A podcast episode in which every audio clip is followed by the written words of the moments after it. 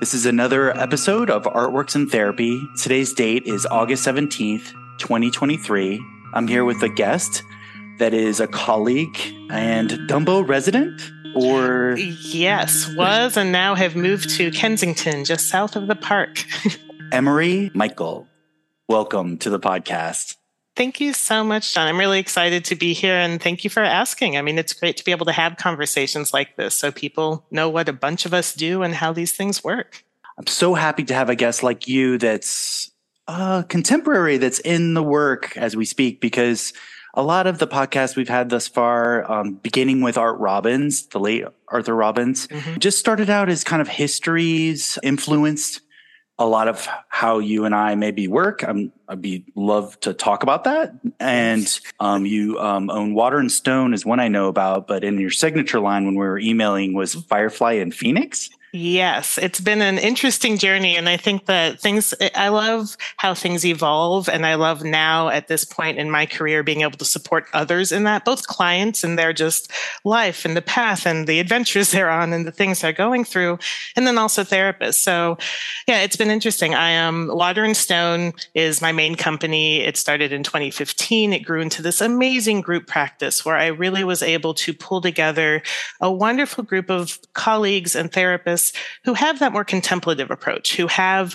a different view on how to do things that we see in, I mean, many different places, but like I feel like especially in New York City, there's a very different focus, often psychoanalytic or cognitive behavioral, and those have such an amazing place in the therapy world.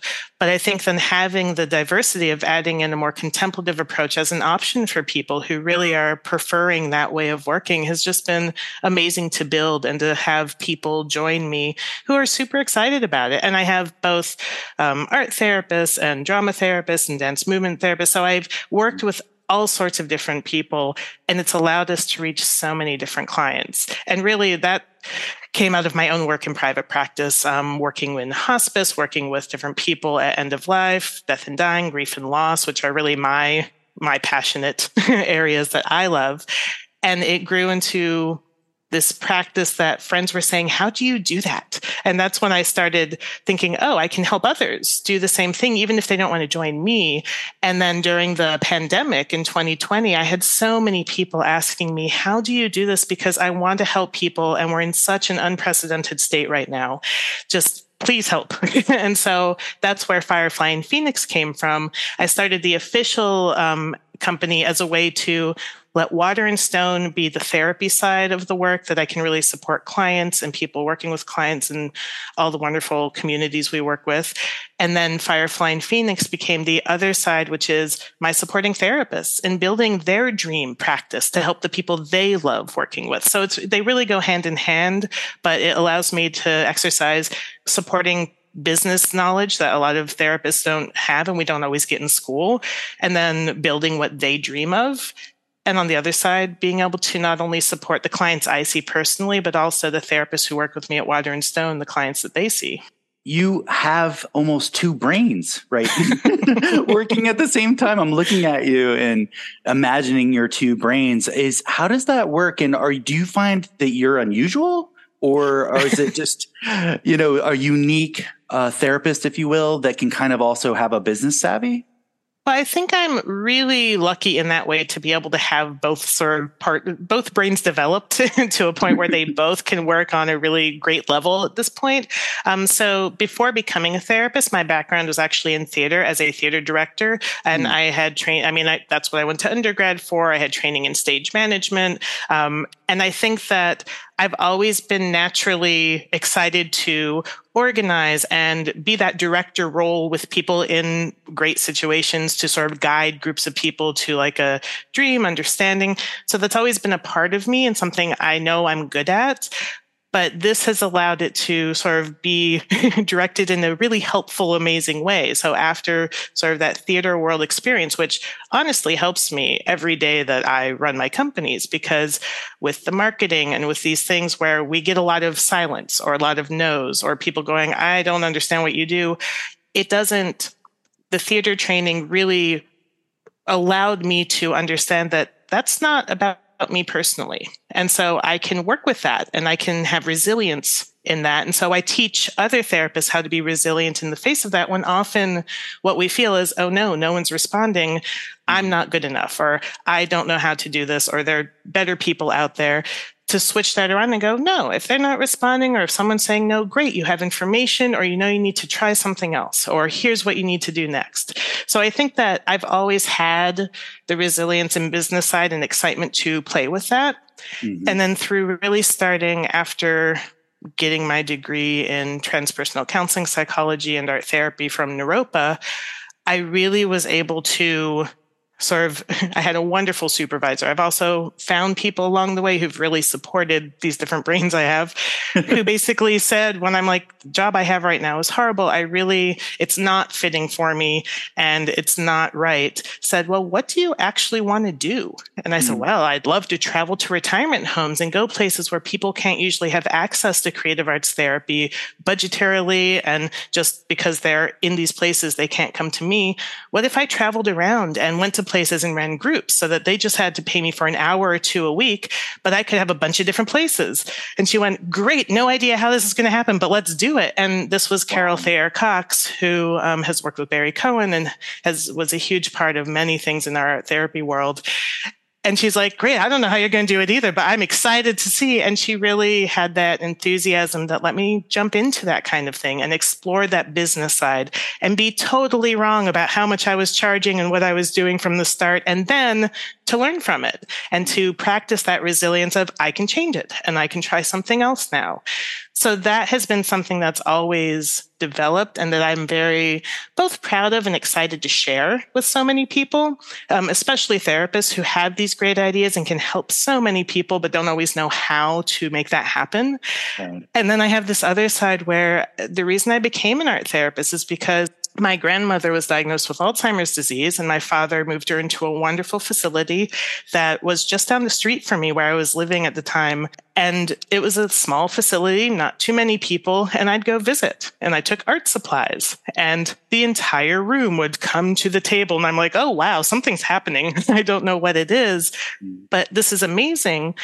And the people who are making art with me their symptoms aren't the issue while they're here with me. They're really able to just enjoy being an artist and to create something and to be in a space without the judgment of you can do this, you can't do that, how's your memory? None of that. We had fun and they were freer in some ways. and so that really piqued my enjoyment of helping people with a new directed focus.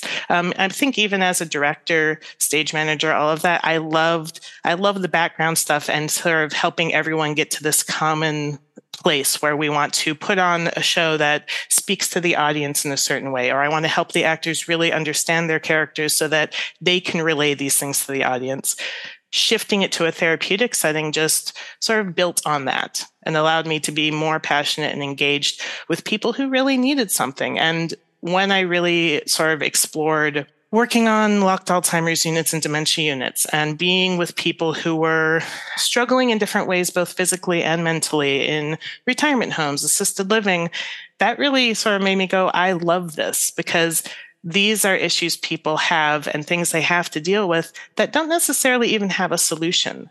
But I can be here with them to help in just how their life is, the efficacy of their life, the day to day making it slightly better or giving an outlet. And as the therapist, I'm one of the few people that has no agenda. I show up for them. Doctors, nurses, social workers, they have things they really need to do for very good reasons. Family members are going through things with this person, be it a parent, a sibling, that doesn't allow them, they can't just show up as a blank slate or to be there for that person because there's a lot going on there. It's family. So to be able to be there in that way just allowed me to really grow the side of me that loves being there for people and helping when other people don't always know how or aren't as comfortable with it. So it's been really nice to let both sort of grow in these different capacities. Do you think, had you not had your grandmother, the Alzheimer's, and I, I, the, your story struck me as you getting very comfortable in that milieu, and, and do you think you would have pursued this career anyway, or, or do you think that was a part of it that you kind of found your way in your and and again almost your niche? Definitely, and I think I probably would have found it. I don't know how soon or what the focus would have been, um, because I really, I think that is sort of what pushed me toward really enjoying the unknown part of it. And especially if people have dementia or various other things, having to meet them in their reality, sort of that other side of things that also led me to finding Naropa University in Boulder, Colorado, which is Buddhist based and has a transpersonal approach, which is very different than most other schools and programs, fully accredited, wonderful training. And it also that experience with people who had dementia led to me sort of wanting that different approach to working with people in terms of psychology. And I was like, okay, this seems to be an approach that fits. So I feel like each piece sort of put me on the right track to how I'm now a therapist. I probably still would have found it otherwise, but I'm not sure if it would have been creative arts therapy or if it would have been the transpersonal approach or like what that would have looked like. How do you assign clients when you uh, yeah. maybe do their consult? Yeah, it's so even figuring that part out was a very interesting business step. And I had to really figure out how can I support people who want to see people when I know what they do, but I'm not doing sessions with them. So I have to learn from them how they approach clients and who do they want to work with. So really what I do is get to know my therapist and I started with a couple friends because I'm like, I know you, so let's figure out how to have people as contractors working with clients. How do i pay you? How do i market for you? How do i want to do the client intake so the person who's coming for help feels supported from the start? Like how do i want to do this it was wonderful because I got to know my therapist better so that I could talk about them and share their strengths and their mm. approach and what they loved. And it was neat to hear just between art therapists how different it can be when they're even working with the same group of people. When one person's excited about teens and another person is, and they could even propose the same group, but it would be totally different. So to really start to understand what that feeling of how they work was, was very important to me.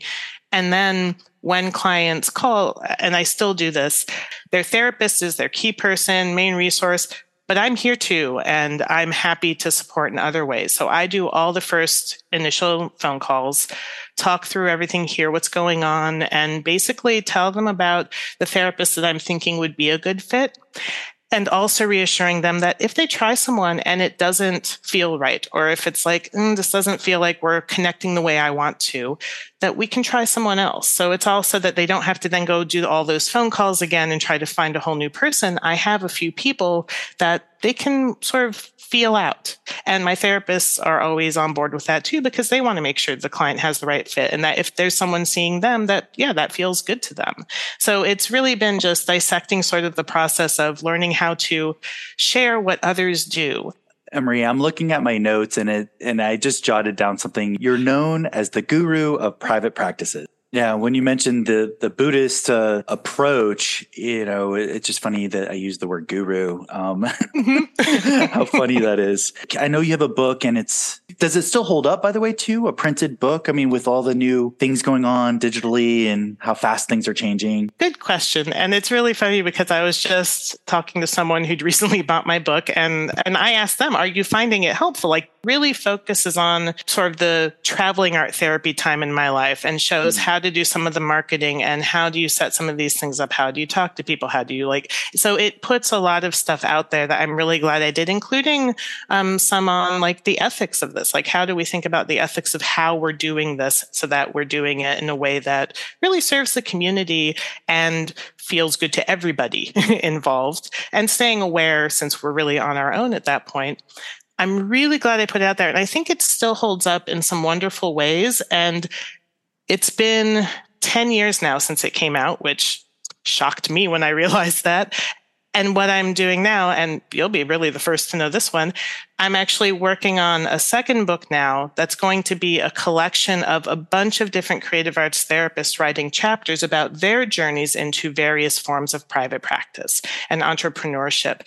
And I think that many people, creative arts therapy wise, know me as the person to go to with private practice questions, which still blows my mind a bit because I'm like, I, I just do this. um, And it feels really good to know that I can tailor these things to so many different people or the half hours that I'll do one on one time with people every single one comes away going, Oh my goodness, I have so much I can now do. We covered so much, and here's where I can go next. I love that because it feels like these ripple effects of, I'm not here to say, here's how you do it. And if you do it that way, you'll succeed. I want to be here to say, what do you want to do? And let's figure out for you with your strengths and the way you like to relate to people, how do you want to do this? Because if you're someone who loves talking on the phone but hates writing emails, let's put everything towards that. Or if you're someone who loves social media but doesn't want to like contact places individually, okay, let's see how we can really leverage that and make that something you can do. So it feels like I've sort of come to this point where people recognize me because I'm able to help each one differently. A lot of people recognize just how I can bring their dreams to sort of the forefront of their mind and support them and then taking the next steps and seeing that ripple effect go out so that it then brings clients to them who really need their help and really highlights their strengths so that the therapist isn't burning out and then lets it grow to something sustainable. Um, I love that part. I think for me, that's what really came out of the pandemic and the um, sort of chaos of that time was being able to really push that part of myself forward to help people get to their next step.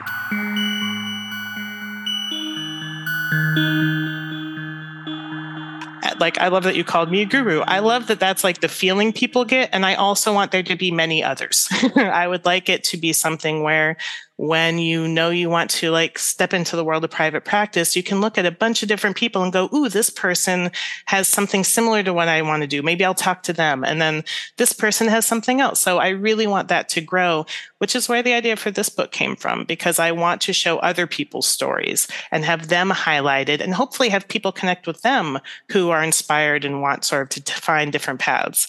I think it's wonderful how many different clients we can help most therapists have a really hard time honing in on how to do that in a way that feels good to them and how to do that in a way that sustains their life while it feels good to them. So, this hopefully will be one of those inspirational books that allows people to really see just how many different ways you can do it and that there isn't a right way, a one way, and it's it can be amazing and it is doable.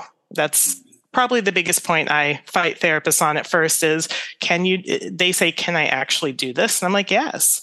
And not only can you actually do it, it can be sustainable. We don't need to sacrifice ourselves as therapists. We don't need to sacrifice ourselves to do what we love and to help the people who can really use it so that they can change their lives.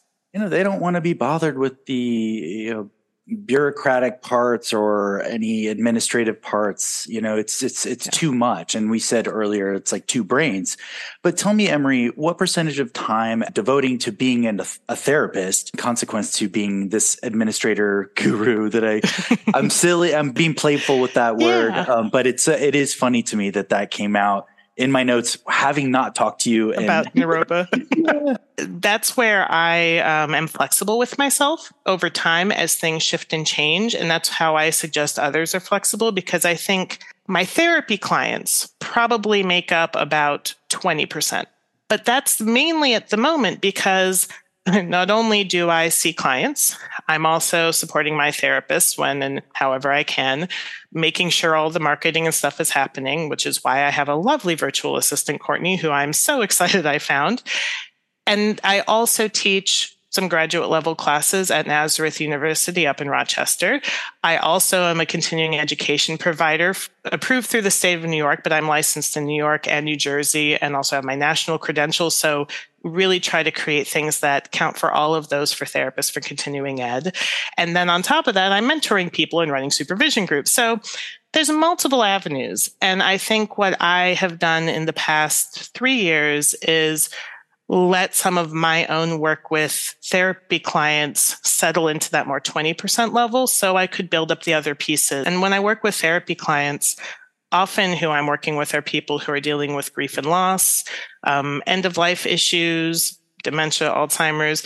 And it's amazing to be there with someone when they're in these sort of deep, very dark at times and also confusing spaces where they don't have that outlet and bringing art into that so that they suddenly have something they can do without having to figure out what the words are to describe things to me is just so wonderfully life changing and to see it develop over time as they process what's been going on for them is just incredible. So i do want to let that part grow more than it has been recently I have clients who come to me and they're like, here's where I'm experiencing anxiety in my life, and here's what I, I need to shift. And we will work on it. We'll talk about, you know, where does that come from? We'll figure out some of like what's behind all of this. What are tools we can use this so you can start working with it? How are you going to come to terms with this? How are we going to change things? And people will shift and grow.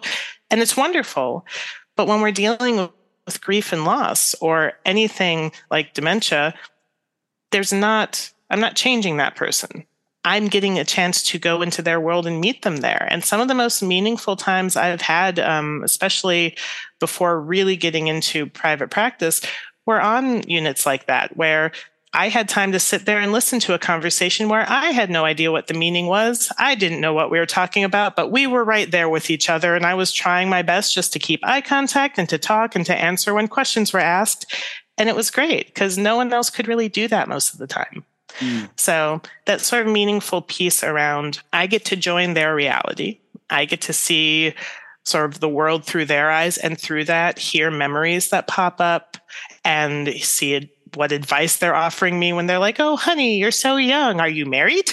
and then going into their beliefs on love and relationships and just the meaningfulness when being able to give my time to just exist with them um, really became sort of the piece that I became very passionate around, having that space. Your your just overall approach. It seems like your attitude about transference and look at things on a more optimistic side and then hold the space did you kind of always have that? And you can save yeah. that response if you want for the break. For me, I've always had pieces of that, and it's just developed more and more, of course. And I think the key piece for me is being curious and open. And it's not trying to be non judgmental. We all have judgment, and I think judgment is what guides us. So I have judgments about things, but then I go, huh, why? what, what is that? So I think curiosity is a key piece to that. And whether it's being curious about myself, my reactions, how I'm noticing something unfolding or emotions that are popping up,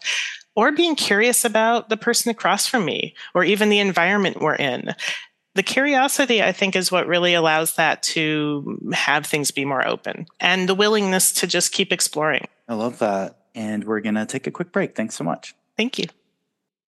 If you are a mental health professional or creative arts therapist, Firefly and Phoenix is a wonderful resource where you can find private practice support programs to help you realize your unique dreams, and continuing education workshops with an experiential focus. For those curious about therapy, groups, or support, Water and Stone is a unique contemplative group practice that Emery has cultivated over the years. Everyone has their initial free intake with Emery, so if curious, please visit us on our website at creativelyhealing.com. We look forward to connecting with you soon. Emery, with the with the name artworks in therapy, I would love to get into some little depth about what it's like to either be you or to be a client. I love giving talks, but I always turn them experiential, even if I'm not supposed to, because I feel like that's how we learn. And that just brings so much more to an experience, whether it's with a client, whether it's with um, people when I'm running a workshop, whether it's um, teaching in my graduate classes. I mean, I teach an ethics and legal issues class, and I love it, but we make art and what we do is for every like topic they're exploring they have to make two creatures one that exemplifies the when things are going well and we're ethically upholding who we are as a therapist and the client feels great what does that little creature look like and then at the other end they have to create the other creature with what if someone violates these ethical ideas and thoughts and things that we're learning about, say with confidentiality? How does that feel? What does that look like? So, even using the art to further ideas for my students, other therapists, is so important to me.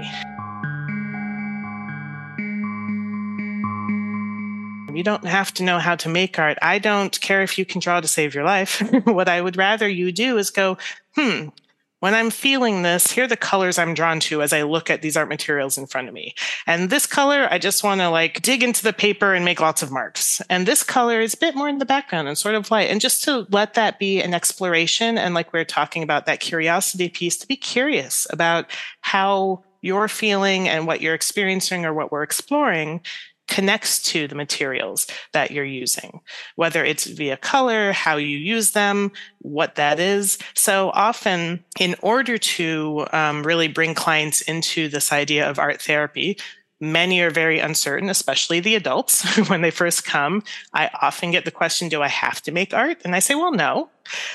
I don't then add that I almost guarantee you will be by the time we're done with our first session, but I do ease them in and say, let me first tell you a little about the art materials that we're going to use. And I'll talk about, you know, with oil pastels, here's what you can do. Like if you press really hard, just try that, see what that feels like. And if you go lighter, what does that look like?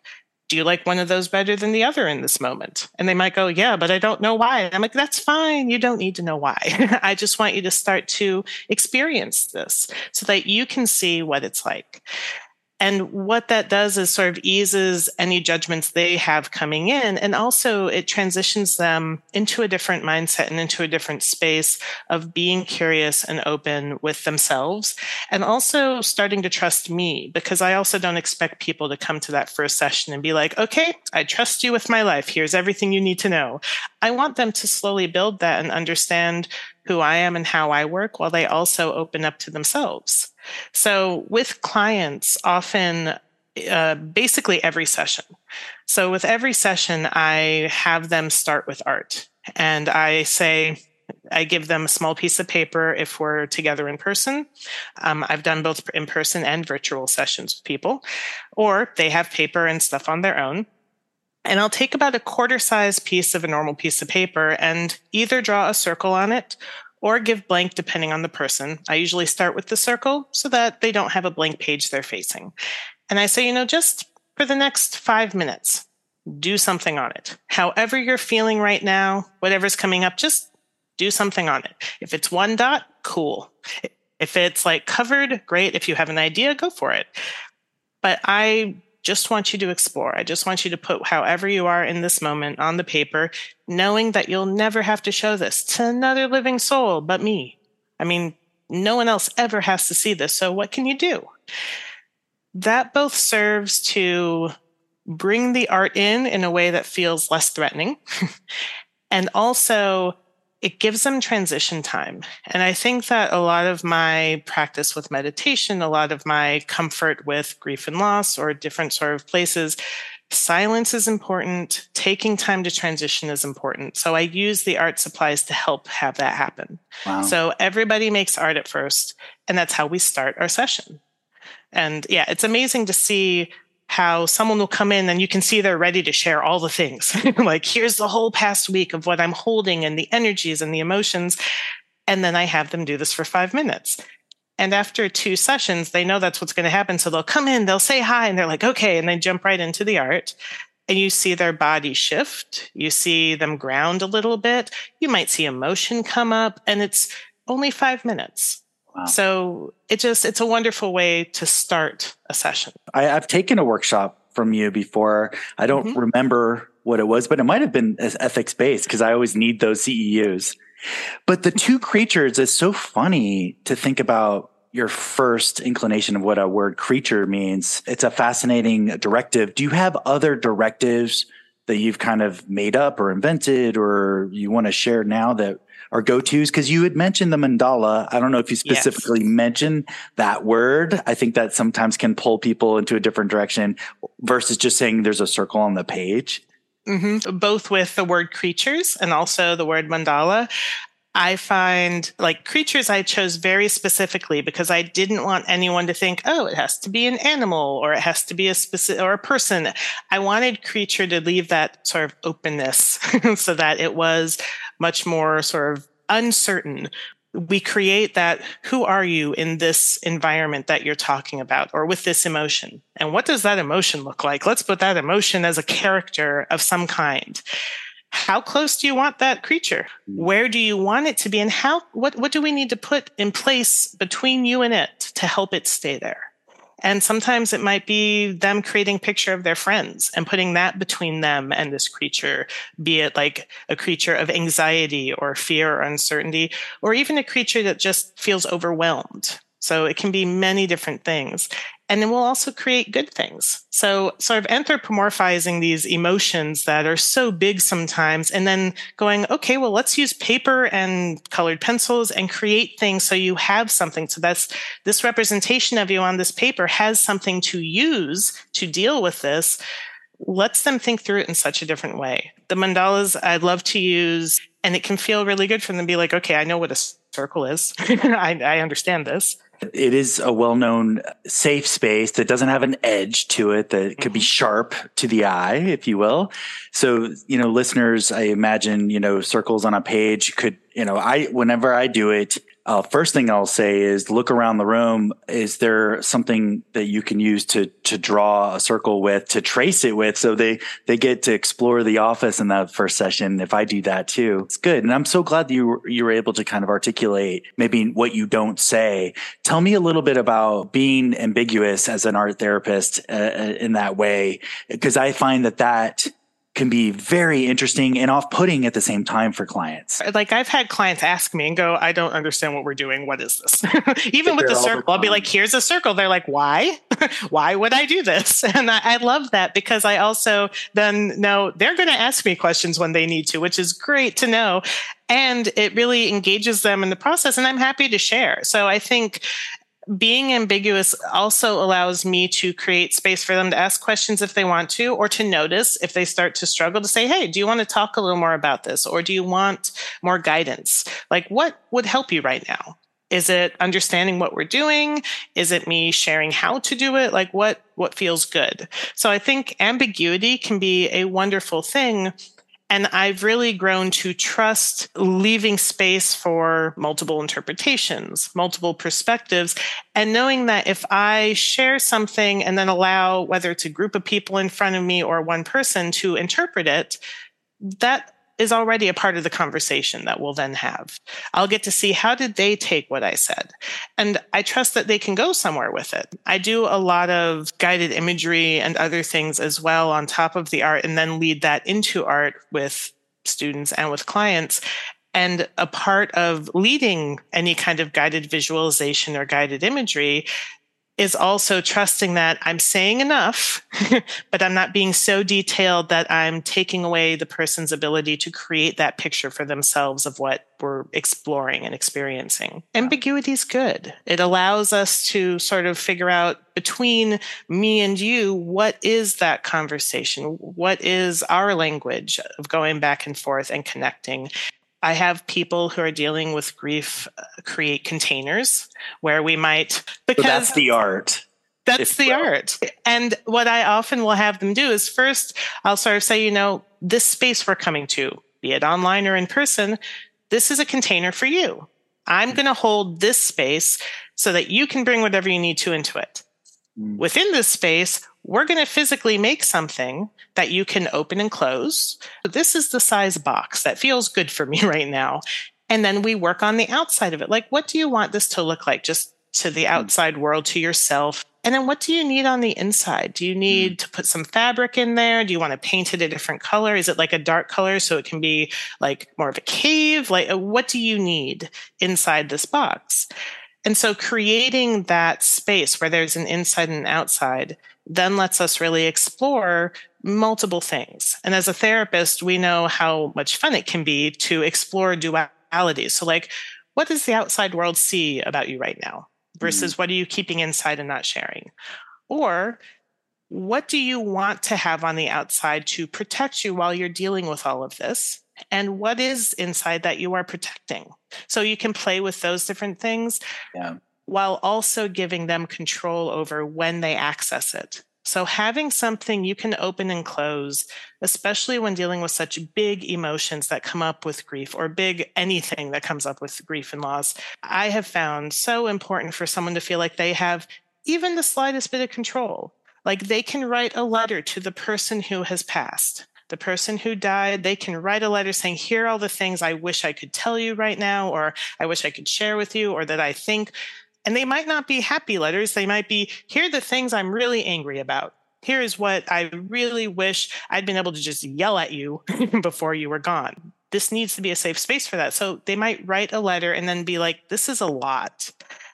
And I'll suggest they put it in their box and close the top. And so they have a place to put things that literally contains what they're trying to let out so that they have control over how often it comes out, when it comes out, um, and sort of how they feel about it. They have a physical representation of being able to put it away or let it be in existence. So I started several months ago a wonderful grief group and when we run groups, they're ongoing. So there's no end to them.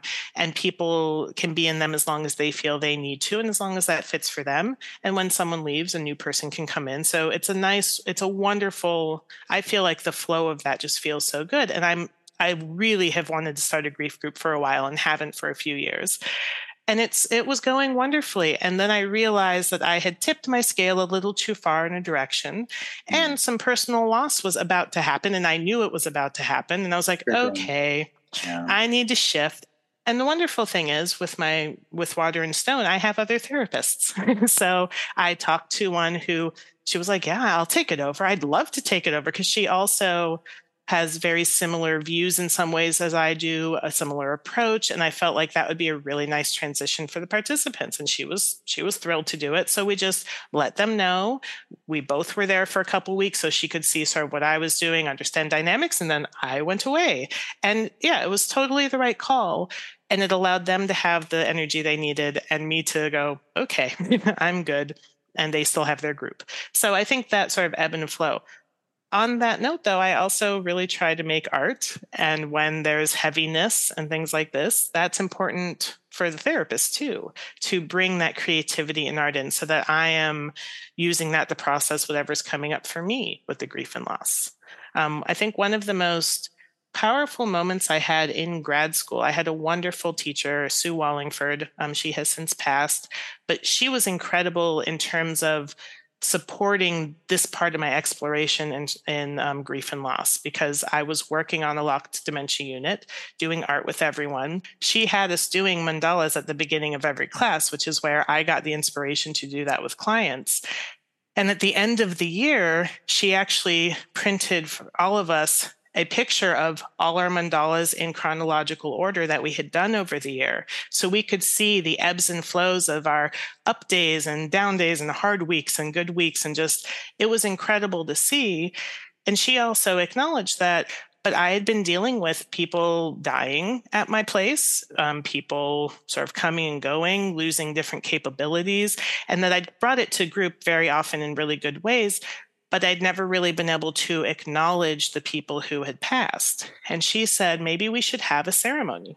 Maybe we should do a little ceremony where you actually say their name. And I just did their first name because we still wanted to protect confidentiality, but I wanted someone to know their name. And that was very important to me. Finding those ways to mark what we're going through with art and however, whatever creative modality we use I think is also just as important.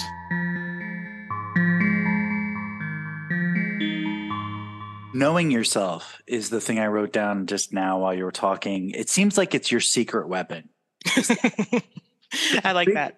I think knowing myself has been a very top priority for the past years. My therapist, I've had this one for, uh, she's awesome for over 10 years. And we don't see each other all the time, but we'll do like a year on and then I'll take a break and not need anything for a little while. But when something comes up or I'm starting to feel that sort of, whoo, I'm burning out or I'm overwhelmed, I'll get back in touch and we'll start therapy again. So just even knowing someone is there to support me helps me rebalance. Mm-hmm. And then on top of all this diversity of things that I do, being able to turn to my own art materials and I journal some, I try to make art regularly.